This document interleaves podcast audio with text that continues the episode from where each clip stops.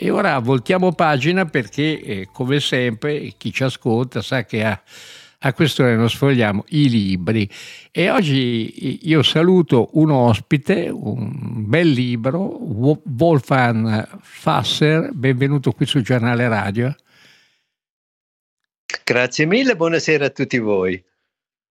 Lei ha fatto per chiare lettere il custode del silenzio, dunque è un bellissimo racconto perché innanzitutto prendo eh, quello che eh, scrive ad esempio Gianfranco Ravasi sul Sole 24 ore, chiudere gli occhi nei momenti più alti dell'ascolto, dell'amore, della preghiera e fa calare il sipario sull'esteriorità di trovare se stessi, l'uomo interiore che è in noi. Lei è finito ad un certo punto della sua vita nei boschi del Casentino, uno dei posti più belli che conosco molto bene, cioè a Cuorle, vicino a Camaldoli, che è un luogo veramente magico, è difficile perdersi dal punto di vista mentale in un luogo del genere. Lei cosa ha fatto tutti questi anni in questo eremo? Come dice lei, è una zona, un luogo meraviglioso e quella natura così puro, anche un po' arcaico, selvatico, logicamente invita tantissimo a, al silenzio, a stare a meravigliarsi di tutta questa natura, di queste bellezze di questi posti lì e logicamente invita anche al silenzio. Ho guidato per la fraternità di Romena per tanti anni l'eremo di Romena, un piccolo luogo a Cuorla in questa piccola comunità. Eh, era una chiesa, una canonica, una fattoria, l'abbiamo rifatto eh, con i volontari, ristrutturato proprio per vivere l'esperienza insieme del silenzio, settimane di silenzio, fine settimana, eccetera, proprio in quella bellezza, in quella naturalezza, semplicità, di cercare di stare un po' con il compagno silenzio, di lasciare un po' indietro. Per esempio, ho proposto sempre di fare un'esperienza digital free. Si spenge il cellulare, si mette via il computer, non si porta nemmeno e torniamo all'essenzialità, alla semplicità e così abbiamo vissuto nella natura con le ore di silenzio e poi anche ore di tempo di comunità dove si cucinava, si annaffiava, si zappettava, si faceva quello che era necessario per quella vita essenziale, basilare, dedicato a meditare, no? contemplare la propria vita, quel luogo, quel qui e ora e lasciarsi proprio nutrire da questa bellezza e semplicità. Questo era il mio compito primario e così è venuta anche la domanda a me, ma te come hai fatto? Da quale sorgente prendi la forza per creare quella vita che hai creato? Allora ho accolto questa domanda era affascinante in questo cammino dove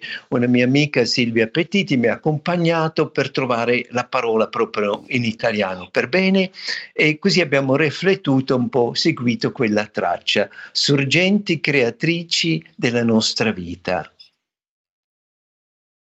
Senta, lei è un non vedente e fisioterapista, giusto? Sì, questo sì, è un aspetto della mia esistenza. È incredibile, no? è eh, bellissimo. Cioè, so, insomma, nella, nella, sfortuna è riuscita a trovare comunque un modo straordinario di, di stare al mondo. Ma sa, mi chiedo sempre se era la mia sfortuna o la mia grande fortuna, che eh. penso era la mia fortuna. Diciamo, uh, non ho vissuto tutto quello che ho vissuto, la mia esperienza in Africa come fisioterapista o come guida dell'eremo a Romena, eccetera.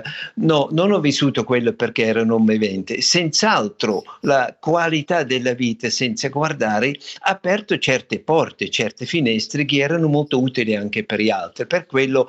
Eh, certo ci aiutava anche ad uscire un po' di quello che è cosiddetto normale e e questo anche chi fa il silenzio, andando nel silenzio riusciamo ad uscire del nostro tram tram di tutti i giorni e così abbiamo anche un'altra possibilità di guardarci, di conoscerci per costruire una vita che può darsi più libero, più autentico e più responsabile per noi stessi. Proprio di quello parla questo libro, di una vita autentica, libera, vera e coerente con quello che siamo in dentro, proprio per diminuire questo stacco che spesso no, fra il mondo interno e il mondo esterno, per diventare quello che siamo e di viverla anche con coraggio e responsabilità.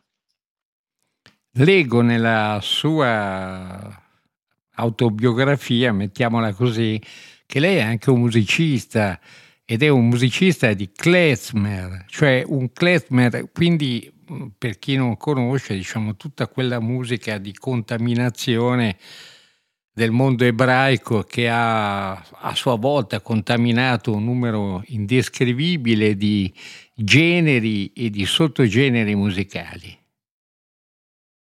Sì, avevo sempre quella fascino già da giovane questa musica un po' orientale, eh, anche un po' dell'Est Europa, Yiddish, klezmer, che la musica mi ha affascinato. Io sono di, di, origine cristiana, non sono ebreo, ma quella musica mi ha affascinato e poi con tre amiche abbiamo fatto un quartetto e da più di vent'anni suoniamo questa musica. E certo in quella musica trovo anche quello che era la mia vita. Io ho lavorato in Africa, in Italia, in Svizzera, in Inghilterra.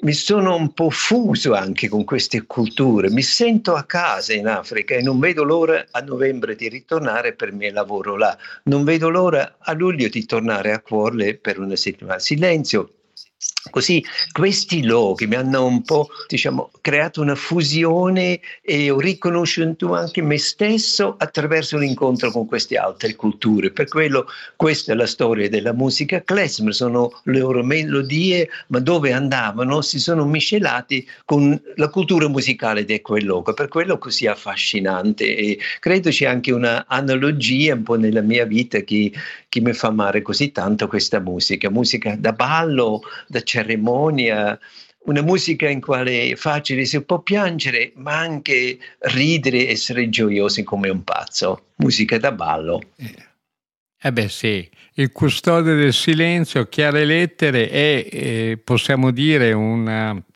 libro di testimonianza, di testimonianza di una vita in costante ricerca dell'essenziale che però sta vivendo, ha vissuto con una grande passione, anche una curiosità e una libertà uh, importante. Esatto, un po' l'idea, la mia vita è un'opera d'arte e continuamente questa opera d'arte è in sviluppo e questa ricerca e tornare sempre anche alla verità, di perdersi per ritrovarsi e crescere vivendo, incontrando gli altri e raccogliere le perle che sono messe davanti a me ogni giorno. In quel senso lì è una testimonianza di una ricerca. Io la ringrazio e diciamo l'indicazione questa di questo bel libro di Wolfgang Fasser con Silvia Petitti, Il custode del silenzio per i tipi di chiare lettere. Intanto vi do una